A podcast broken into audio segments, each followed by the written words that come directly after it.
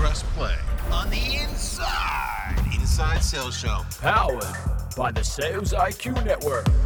My name is Darryl Praill. I'm your host, and you, my friend, well, you and I, we're going on a journey every single week talking to the industry's most accomplished sales legends as they share with us their tips, their tricks, their techniques, and their tactics to become sales rock stars. You simply need to do what they're doing, and you will achieve similar nirvana. If you like to laugh, you like to be entertained, if you like to go off on tangents and tell stories, you're going to love what you're going to hear next. Sit back, relax, it's going to get real.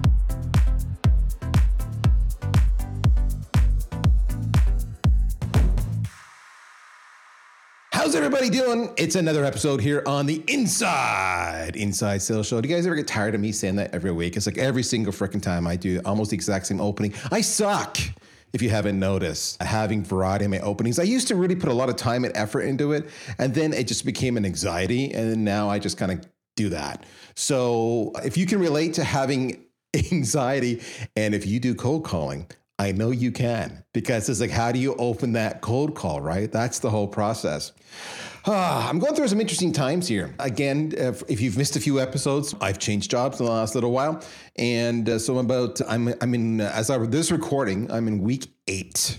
First week was spent in San Diego, trade show and the next like four weeks were me spending interviewing everybody in the world. Then I did a reorg, and now I'm shifting over into trying to get the demand generation machine going. And we haven't even started talking about the the actual brand awareness and development and awareness uh, building processes and hype machine. marketer's job is never done, but this is a sales show, not a not a marketing show. Why does it matter that I'm sharing this with you? It's a new gig, and as part of that, a big part of what I'm doing is I'm talking to my sales colleagues, my sales leadership. And of course, I also own the SDR team.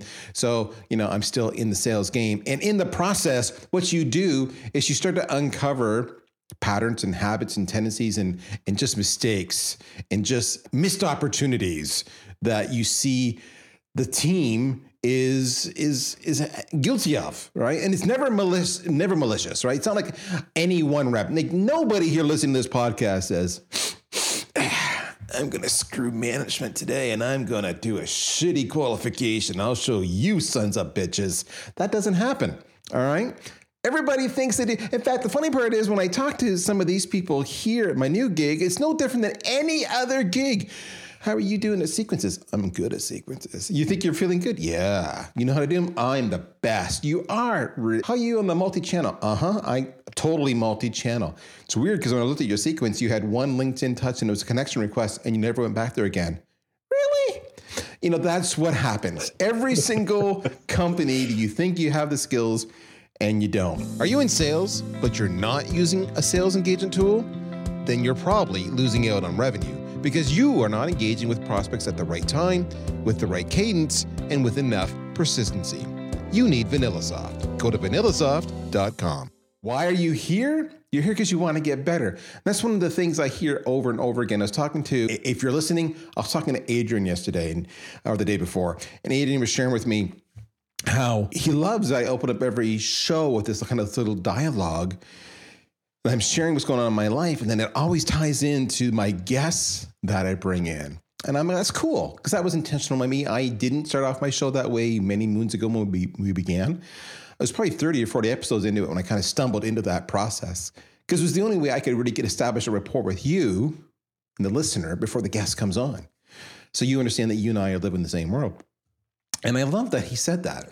So what I'm sharing with you today is just this I'm new and I'm figuring it all out. And there's so many areas for improvement, which is normal. I want to be clear this is not an anti Agorapulse thing. Everything I'm, I'm, uh, I could go into any company and I will find this exact same thing. All right. So I thought I got a lot of things I want to talk about.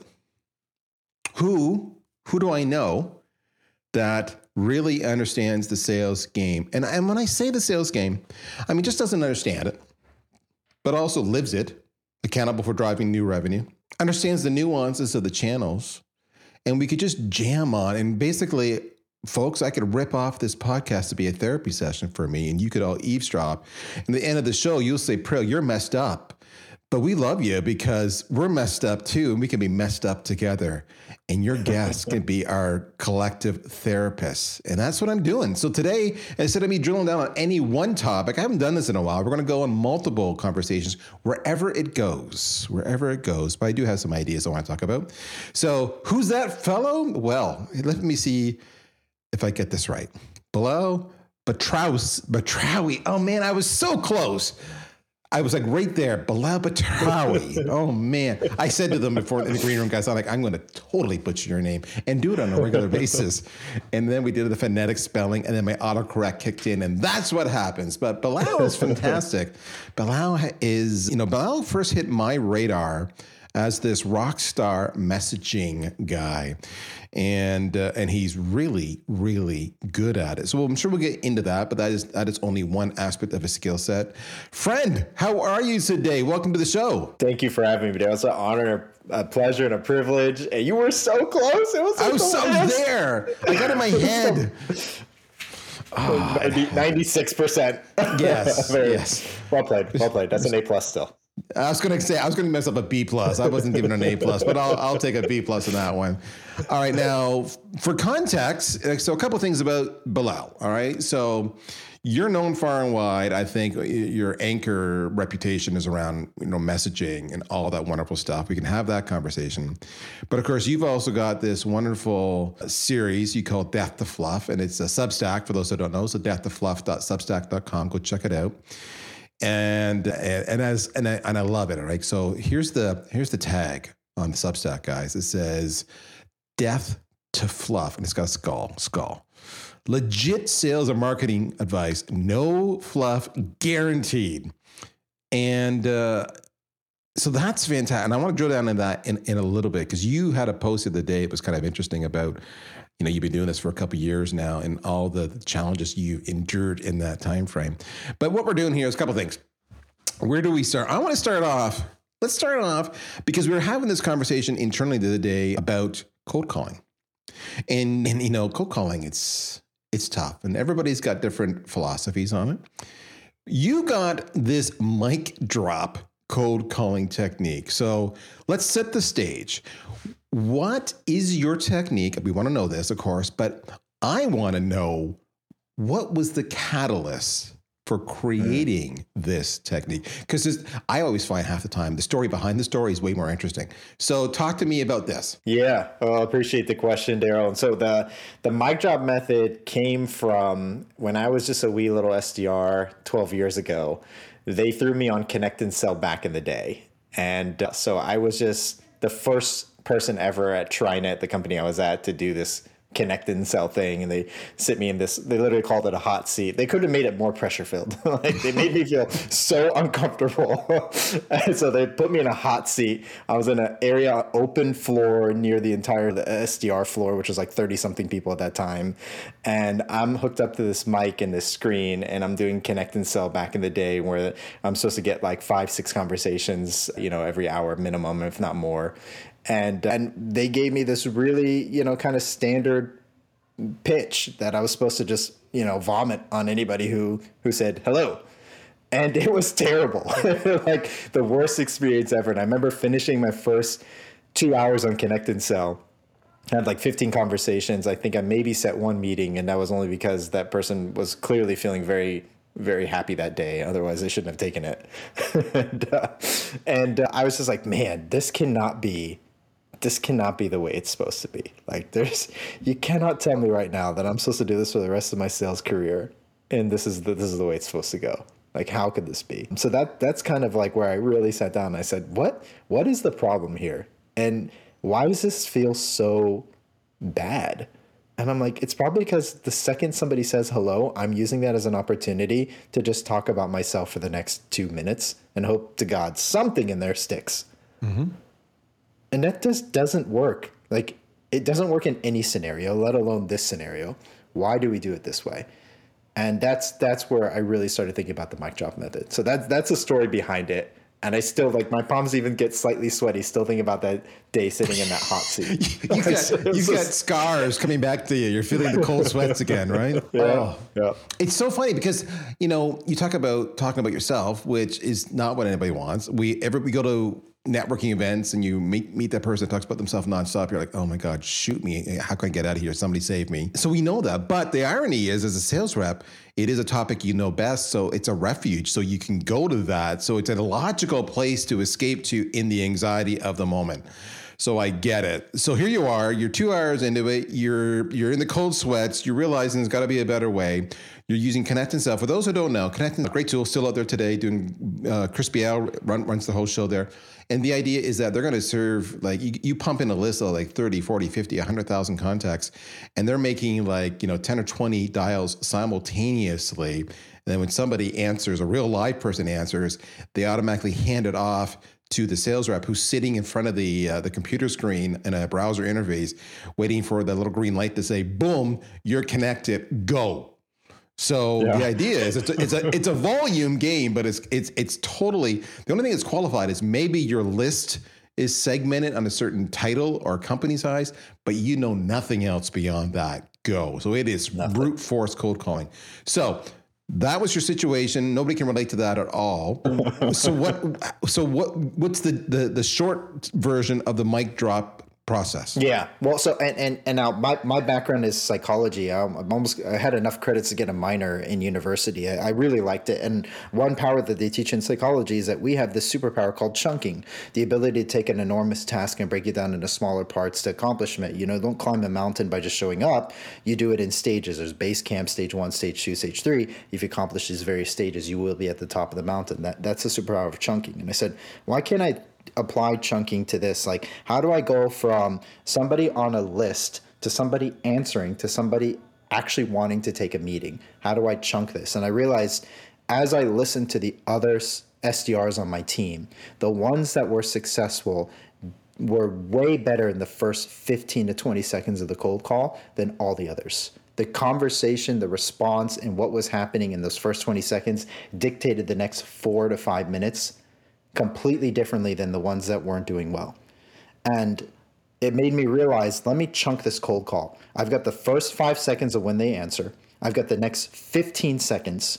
Those 20 seconds combined then buy me the next one to four minutes. And then from four minutes onward is just me deciding whether the conversation should continue or do I need to be the one to step back and say, okay, I'm either going to set the meeting or this person probably isn't a fit. And that's where the mic drop method was born. And I realized how do I nail those first 20 seconds? So the permission based opener, and then some sort of a framed problem with an open ended question right within the first 15 seconds of the cold call. That my buyer goes, Whoa, that's a pretty well informed question. Let me, wh- wh- what? Like, what happened? Like, I just picked up the phone. Some guy answers all right, tells me his name. Never heard of this name before. Blah, blah, blau. Like what? and then and then just drops this like really well informed problem statement with a thoughtful question at the end of it. What just happened? And it was almost like shell shock for my for my prospects on the call. And I was just getting longer. And so this is what it sounds like. So I'll give you a real example of it here. So for TriNet, it was, hey Darryl, I know you're expecting my call. Do you have a moment? I promise to be brief. And people would either say yes or no. And if they told me no, I'd be like, well, when should I call back, letting them know, hey, you're not going to get me off that easy. And if they said yes, they'd be like, what's this about or what's this going on? And then I'd go right into it and be like, and this be that from TriNet. I know for most small businesses like yours, the number two cost after payrolls health benefits, which have been rising 9 to 15% year over year in the state of California. How are you handling your second largest cost rising that much year over year? And there it was.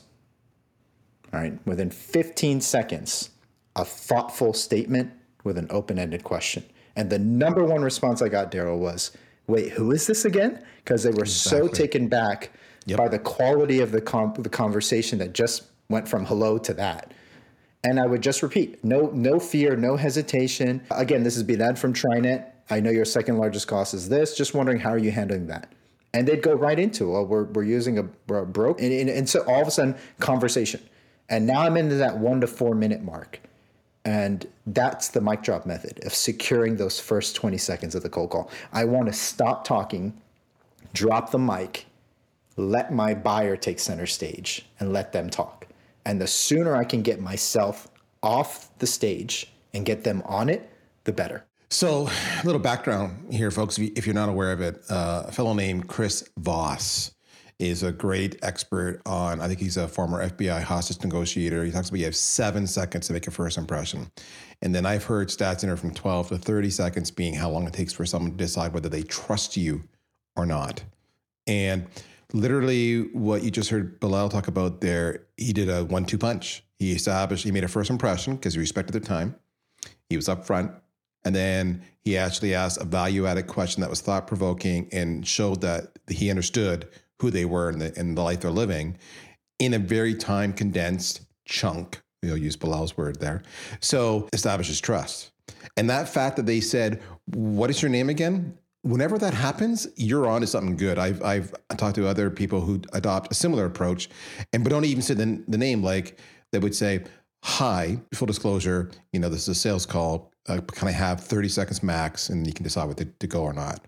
Notice I didn't say my name. I didn't say where I'm calling from, and they'll say exactly. He said, "Sure," and then boom, does this value prop right, and then they'll always say, "I'm sorry, I didn't catch your name." And then the good ones will say, you know, it's Darryl, and then just carry on right? Because it's not about me, it's about you. And that's what you're, you're trying to respect their time before they tune you out. So I love everything you just said there. So when you adjusted that, what was the change in your connect and sell efforts? I mean, it just it was it was insane when I started securing those first 20 seconds and realizing there was this critical 15 second point after the permission opener that make made or break essentially the conversation and what was going to transpire afterwards. Talk time went up. Meetings, uh, actually, I set less meetings because I was talking more. And the quality of meetings that I set converted at the highest rate on the team. So by the end of it, when it came time for me to get promoted, I was one of 55 SDRs and I had the highest conversion from meeting set to uh, uh, opportunity created on the entire sales team because I was also partly disqualifying people right with that opening question of asking them something that I knew mattered to what we sold and and what we did as a company. And so it it literally set it set my career. Like that at that point I established myself as the number one SDR on the team and from there you know the, the sky was the limit so it was huge it was really big so it's so funny because this is the conversation i was having with my own sales team the other day because they were so used to selling historically at Agorapulse we sell a social media management platform and we would sell to what we call the technicians the social media managers the users that's what we typically would sell to right and it's a safe audience and i'm saying you have to go up because the technicians don't have the budget. You have to go to the actual C level officer, the agency owner, whatever. And they're like, well, give me an example. And I said, well, and ironically, I had just gotten Gartner had just sent me this wonderful little snapshot about social media and everything else. And I said, and so I, and I almost, I basically used your technique. I said something along the lines of, I know, according to Gartner, that beyond staffing expense, when it comes to pro, your program investment as a marketer, as a CMO, your number one spend, according to the industry, is uh, digital advertising, digital, digital media. Your number two spend is social media, right behind it, ahead of events, ahead of pay per click, ahead of anything else you can think of.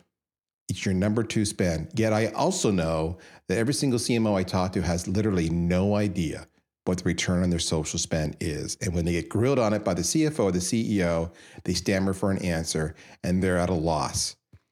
Is that something you can relate to? And and of course, silence is wonderful. You let it hang there, right? And and, and you can see my team was like, holy shit.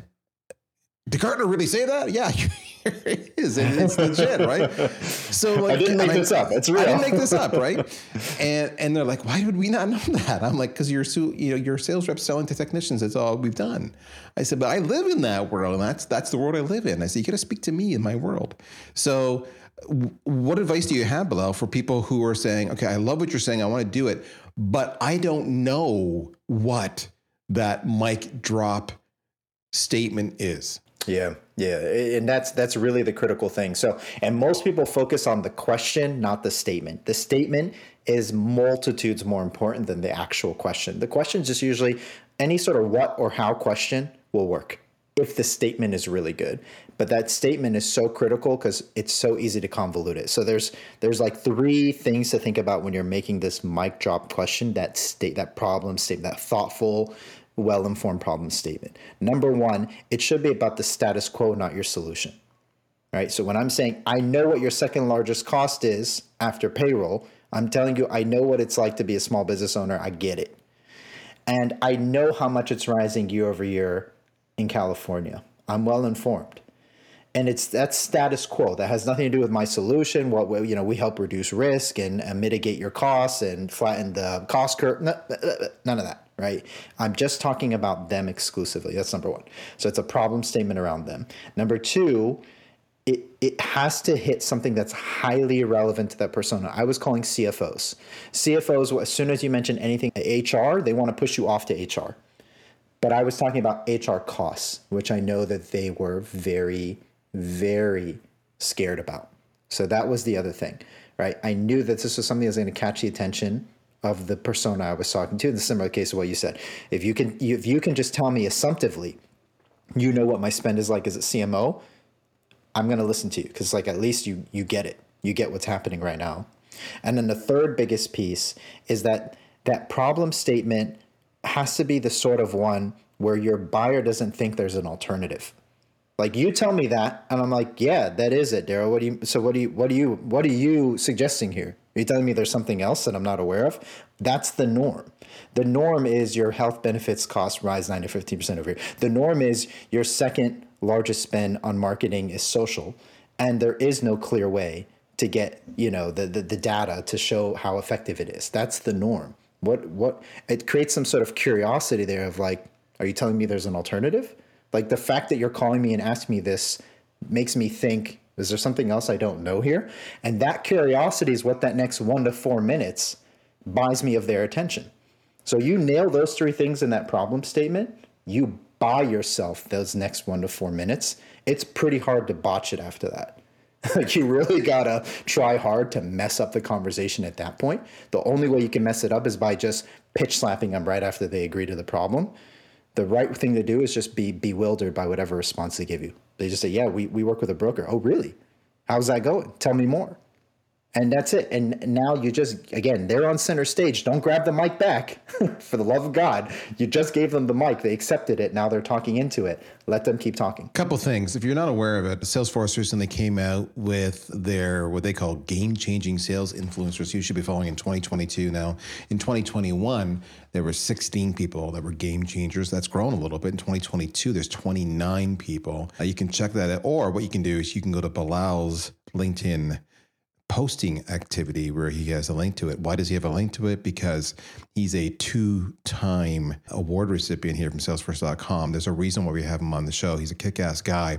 What's interesting is before you see that reference to Salesforce, he has a wonderful post. Which is, he doesn't refer to it as the mic drop technique, but he makes a great point. He says, bad calls, bad cold calls start, you know, he's got three points. Start with a pitch, state one or three unique value props. People like you probably suffer from A or B or C. Ask people to choose what they're struggling with. Do you choose, do you struggle with one of those? That's a bad cold call, according to Belal. But he says a good cold call, tell me if this sounds familiar based on what we just said, opens with permission. Hey, it's cold call. Do you going to have a few seconds to talk about you? Frames a relevant and costly challenge, exactly as he did and ask an open ended question about how serious the challenge is. So that's what he just described. So it's right there in his LinkedIn. Of course, if you're following him, you would know that. If you're not, get off your behind and make it happen because Salesforce, you know, says he's a player. He's a player. All right. I want to talk to you a little bit. Uh, we were talking before on a related note about the whole premise of the helpful seller. The helpful seller. Shouldn't we be a helpful seller? Helpful. I mean, come on, who doesn't want a helpful seller? Yet you seem to have some disdain for the helpful seller. So we're tight on time. I want to respect my audience's allowance. They they they, they will indulge us before they tune out. But talk to me a bit about the helpful seller. Good, bad, or what? I, I hate the helpful seller. And I was taught to be that one. And I've done a bunch of different sales trainings, and all of them position me to think that way. And what I realized was that's not what my buyers want. So just just think about the social paradigm of a buyer seller. It's one of conflict, competing interests, right? Buyer wants something, seller has it, seller's trying to give it to them at the highest price, buyer's trying to get the there's just natural conflict in the paradigm of a buyer and seller. This idea that you can be a helpful seller is almost like oxymoronic. Like it's not it's not reality, right? Buyers don't view sellers as helpful. Okay, and that and that's not your fault or, or or, you know an attack on you. It's just a real look at look at the industry trends. People don't trust sellers. Salespeople do not have high trustworthiness. So why would you walk in thinking, "Well, I'm going to be helpful. That's how I'm going to win them over with kindness." Oh, I'd love to answer your questions. Feel free to ask me anything. You know, happy to circle back with you. It's like, no, you're not. You're not happy to circle back. You want the answer now. And if you bring a different mentality knowing that the buyer seller relationship is one of conflict, you'll get better outcomes. So this idea that I'm going to be helpful also leads me to be me being the hero of wanting to save them because they need help. So I'm here to save them. I'm here to provide. And that's also completely wrong. This, the buyer's the hero, not the seller. I'm not the knight in shining armor. They are supposed to be. I'm supposed to be Merlin with the magic sword, giving it to them so they can slay the dragon. If I'm trying to be the helpful one, at some point I want to save them and I want to think of them as a damsel in distress and I'm here to help you. That's not the right way. So when you start thinking about this and you realize, oh my God, I can go back to the last email I sent a buyer and find this sort of, you know, horrible lovey dovey language. You know, I can't tell you how many times sellers use the word love on a call. I'd love to show you. I'd love to help you. I'd, I'd, I'd, love to. And it's just like, why are you so lovey? Like, just talk normal. Like, you're not getting married, okay? But when you want something from someone, that's the way you sort of start talking. And it's like, fight that urge. Don't be that helpful seller. Change it a little bit. Try to be a, a, a, a person that brings wisdom, okay? A person, you know, an advisor is not somebody that always tells you what you want to hear an advisor, a true advisor. You know, a lot of sellers say they want to aspire to be a trusted advisor. A true advisor doesn't tell people what they want to hear.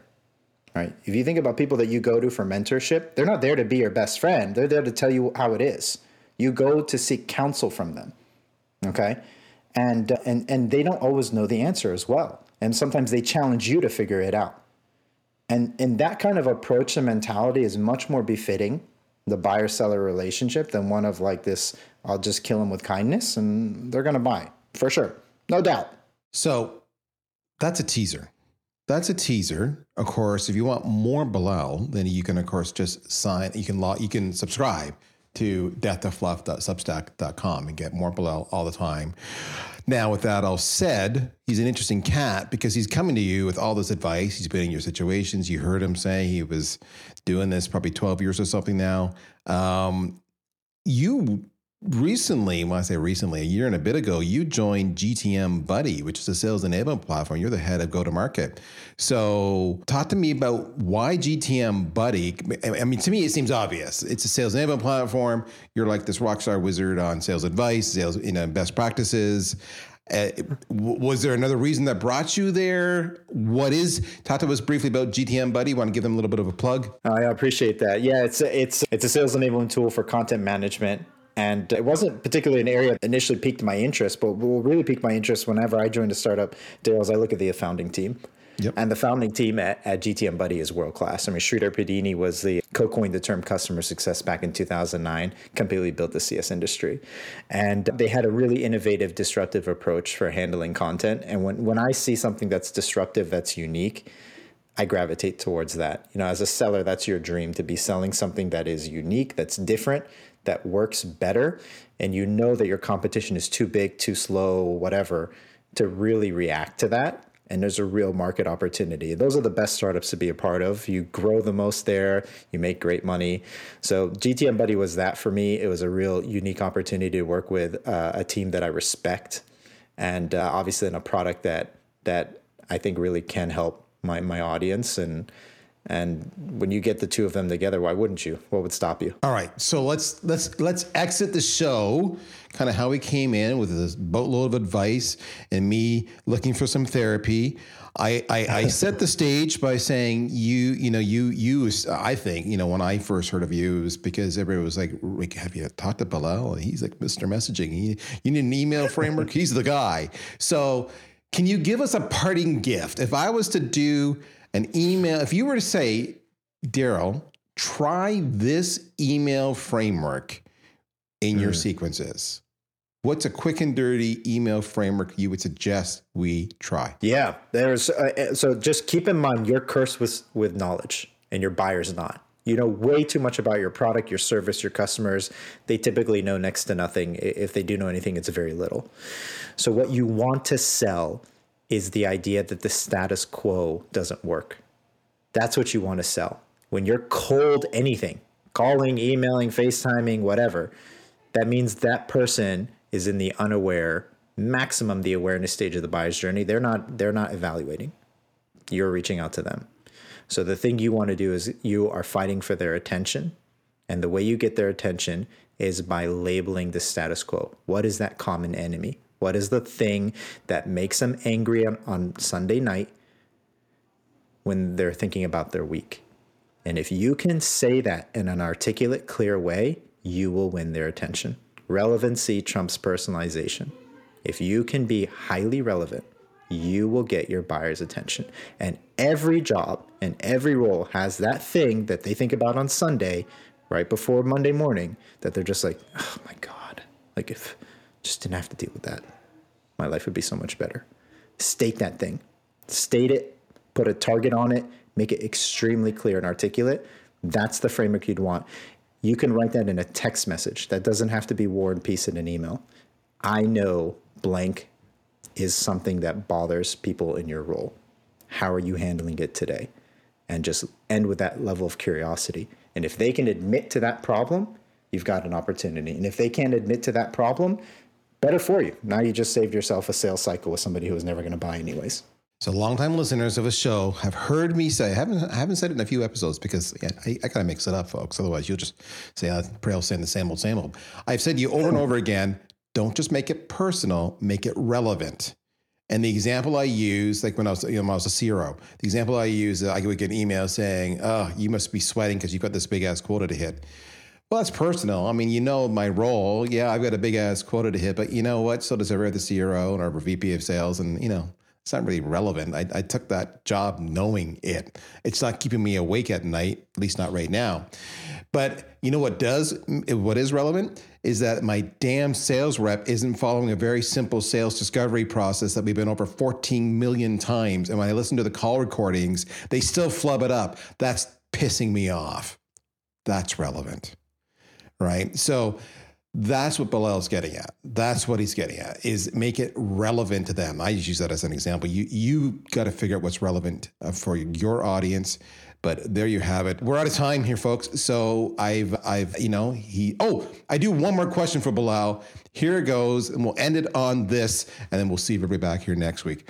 Belal, how come every freaking second email I'm getting in my inbox these days is Agorapulse less than greater than GTMBuddy.ai. Like, where the hell did that subject line come up and why are people still using it and think it's relevant? That's my pet peeve of the day.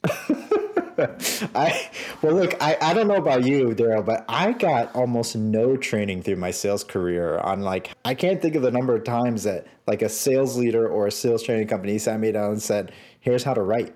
It was just expected that I know how to do it. So I'm not surprised that people just do whatever's like the easiest, most copyable thing. Because if you've never been taught that skill, why would you why would you like risk trying to come up with something on your own?